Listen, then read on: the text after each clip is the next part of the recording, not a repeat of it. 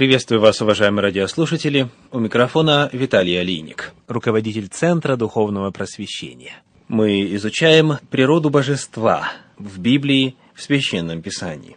В предыдущих наших программах мы рассмотрели главные взгляды на божество и главные виды отношения к самой идее Бога. Речь шла об атеизме, затем о пантеизме, деизме, политеизме и теизме, которые представляют собой главные воззрения на природу божества.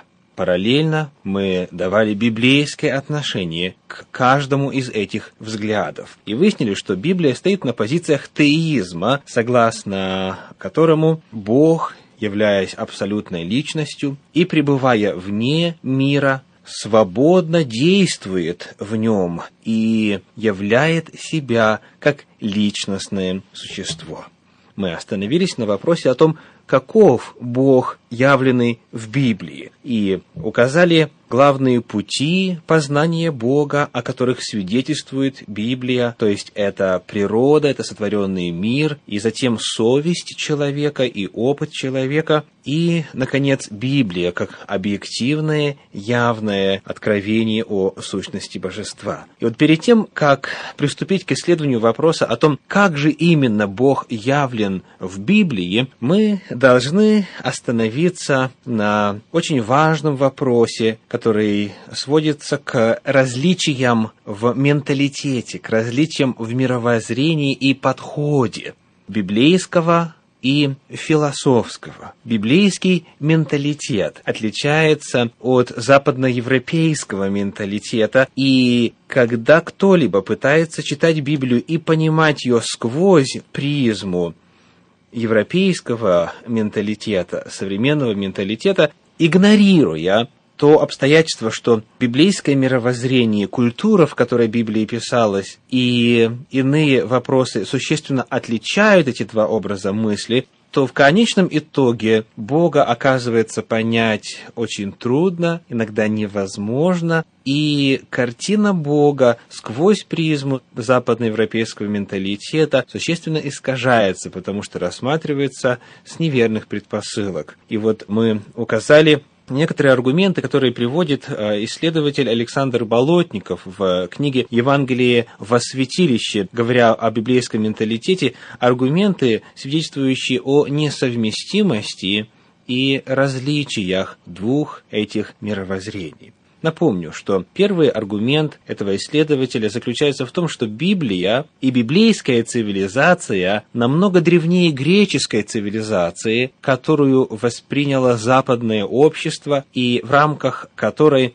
по-прежнему мыслит. Библия намного древнее греческой культуры, и посему рассматривание Библии сквозь призму греческой культуры методологически неверно. Второй аргумент заключается в том, что греческая философия вырастает на почве замкнутой в себе национальной культуры. Она есть чистый продукт греческого духа. То есть это частное явление, и оно так и оставалось бы частным, если бы не завоевание Александра Македонского, который греческий язык, греческую культуру, греческую философию распространил на территорию, намного превышающую его изначальные владения. Таким образом, греческая философия стала достоянием тогдашнего цивилизованного мира и, соответственно, оказала влияние на нас. Библия была написана в совершенно другой культуре. Итак, существуют серьезные культурологические различия между этими двумя мировоззрениями. И третий, самый важный аргумент, он касается истоков греческого и библейского менталитета. В философском словаре в статье о происхождении философии Фролов замечает: в отличие от иных форм мировоззренческого сознания,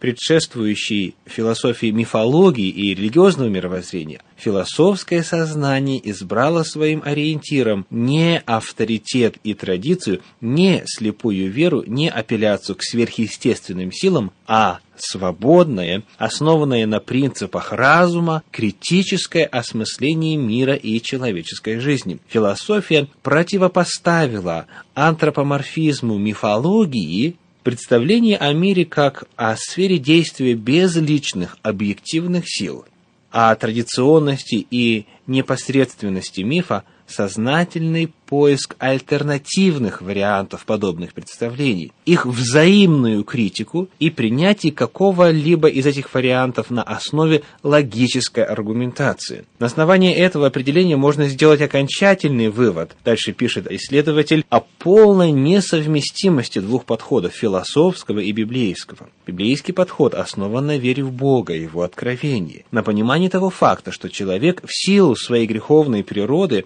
не в состоянии познать проблемы этого мира без помощи Бога. Какими же принципами следует руководствоваться при изучении Библии, в частности, при изучении того, что она говорит о Боге? Ниже мы приведем 3 основных принципа библейского менталитета и сравним их с принципами, которыми руководствуется греческая философия, для того, чтобы яснее увидеть разницу между этими двумя подходами и их несовместимость. Итак, продолжаем цитирование из книги Александра Болотникова «Евангелие во святилище». Первый – это принцип первичности действия.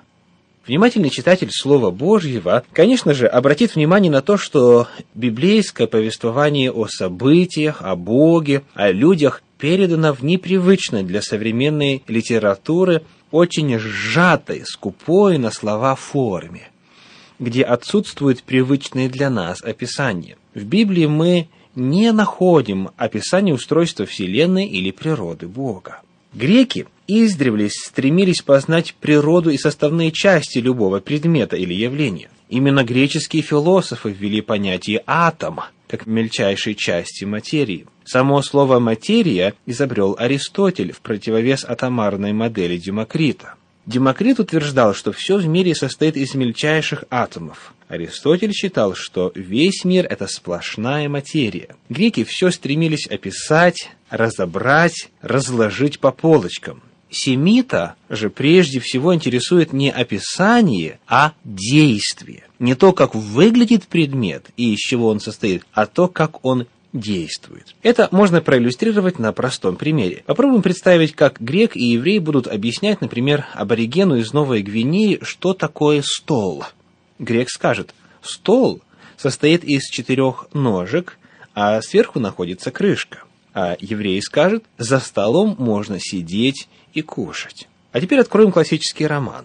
Он насыщен образностью. Здесь портреты героев, пейзажи, картины внутренних переживаний. Возьмем, например, роман Достоевского «Преступление и наказание». Посмотрите, как автор описывает внешность одного из героев. Это был человек лет уже за 50, среднего роста и плотного телосложения, с проседью и с большой лысиной, с отекшим от постоянного пьянства желтым, даже зеленоватым лицом и с припухшими веками, из-за которых сияли крошечные, как щелочки, но одушевленные красноватые глазки. Но что-то было в нем странное. Во взгляде его светилась как будто даже восторженность. Пожалуй, был и смысл, и ум, но в то же время мелькало как будто и безумие. Одет он был в старый, совершенно оборванный черный фрак с осыпавшимися пуговицами. Одна только еще держалась кое-как, и на нее-то он и застегивался, видимо, желая не удаляться от приличий. Из-под нанкового жилета торчала манишка, вся скомканная, запачканная и залитая. Лицо было выбрито по-чиновничьи, но давно уже, так что уже густо начала выступать сизая щетина. Да и в ухватках его действительно было что-то солидно чиновничье, но он был в беспокойстве. Ерошил волосы, подпирал иногда в тоске обеими руками голову, положа продранные локти на залитый и липкий стол. Специалисты утверждают, что в художественном тексте около 90% занимают существительные и прилагательные, тогда как в Библии преобладают глаголы. Мы не находим в ней ни портрета Авраама, ни описания иудейской пустыни или Красного моря.